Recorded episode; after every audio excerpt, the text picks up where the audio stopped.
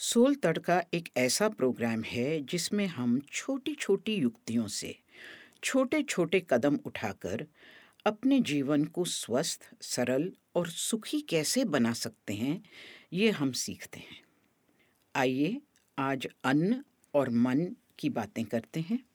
मैं हूँ डेजिरे और मेरे साथ है किरण। किरण, आजकल हम घर में कम गेहूँ का आटा खाते हैं और बाजरा, नाचनी, जवार की रोटी ज़्यादा खाते हैं।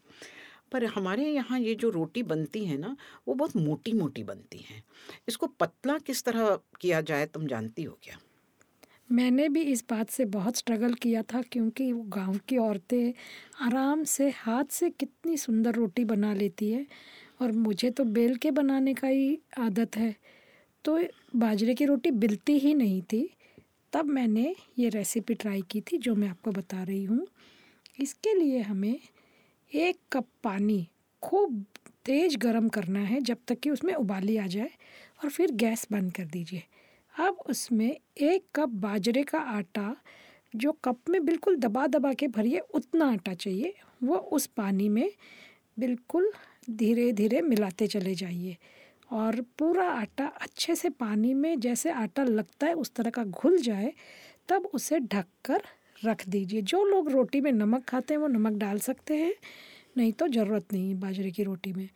यह रोटी बाजरे की भी बनती है, नाचनी की भी बनती है, जवारी की तीनों के लिए सेम तरीका है कि पानी गर्म करना है और उसी नाप का आटा उसमें मिलाना है। और जब वह आटा ठंडा हो जाए कि अपने हाथ को लगाएँ तो गर्म तो लगेगा लेकिन बहुत ठंडा नहीं मतलब होना कोसा। चाहिए कोसा हो जाए तब उसको गीला हाथ करके उसको थोड़ा मसलिए मसलते समय लगे कि हाँ आटा थोड़ा नरम है या कड़क है, उसके हिसाब से आपको एडजस्ट करना है। या हो सकता है आपको पानी का छींटा देना पड़े, हो सकता है एक दो चम्मच आटा और मिलाना पड़े। तो इसको खूब मसल के, उसको बड़े नींबू के साइज़ के, उसके गोले बना के आप आराम से सूखा आटा लगा के अब आप बेलन से बेल कर पतली पतली रोटी बना सकते हैं। अब इस रोटी को तवे पे आप थेपले की तरह दोनों तरफ़ से सेक के बना सकते हैं। घी लगाकर या फिर फुलके की तरह आँच पे फुला के भी बना सकते हैं। और इस पर घी ही लगाया जाता है, इस पे तेल अच्छा नहीं लगता है। और यह बहुत ही पतली और अच्छी रोटी बनती है। किरण, जो तुम हमें रेसिपीज़ देती हो, उन्हें पकाती अग्नि है ना? और अगर देखा जाए तो पचाती भी अग्नि है। आयुर्वेद के अनुसार हमारे शरीर में तेरह अग्नि है। जठर का मतलब है पेट। पेट में जो अग्नि खाना पचाने का काम करती है, उसे जठर अग्नि या जठराग्नि कहते हैं। अंग्रेज़ी में उसे डाइजेस्टिफायर कहते हैं। हमारे स्वास्थ्य के लिए जठराग्नि का संतुलन में होना बहुत ज़रूरी है। कई बार हम बिना सोचे समझे गलत खाना, गलत मात्रा में, गलत समय पर खाते रहते हैं। फिर भी ये बेचारी पूरी कोशिश करती है कि हमारे खाने को सही तरह से पचाए।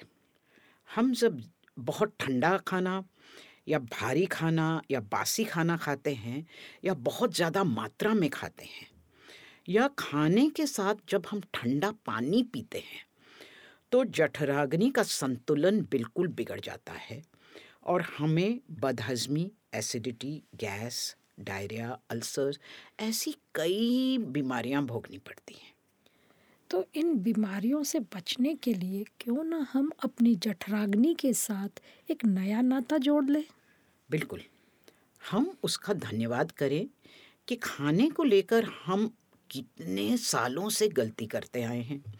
फिर भी उसने हमें स्वस्थ रखने की पूरी कोशिश की है। हम जठराग्नि से ये प्रार्थना करें कि इसी तरह वो हमारा साथ निभाती रहे और हम वादा करें कि हम भी अपने तरफ़ से एक सावधानी रखेंगे कि हम सही खाना खाएँगे, सही मात्रा में खाएँगे और सही समय पर खाएँगे।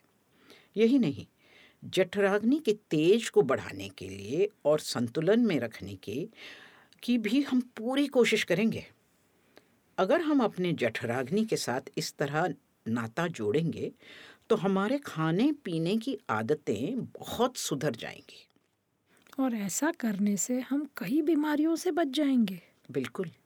आज की रेसिपी की सामग्री यानी इंग्रेडिएंट्स आपको डिस्क्रिप्शन बॉक्स में मिल जाएँगे।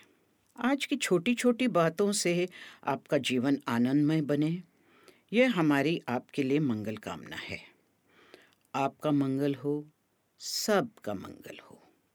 और हाँ अगर आपको हमारी बातें पसंद आईं तो अपने फ्रेंड्स के साथ लिंक अवश्य शेयर करिएगा और सब्सक्राइब भी करिएगा। अगला एपिसोड सुनने के लिए अगले हफ़्ते वापस ज़रूर आइएगा। हमारे पॉडकास्ट की recording Media Mind Studios Mumbai में की गई है।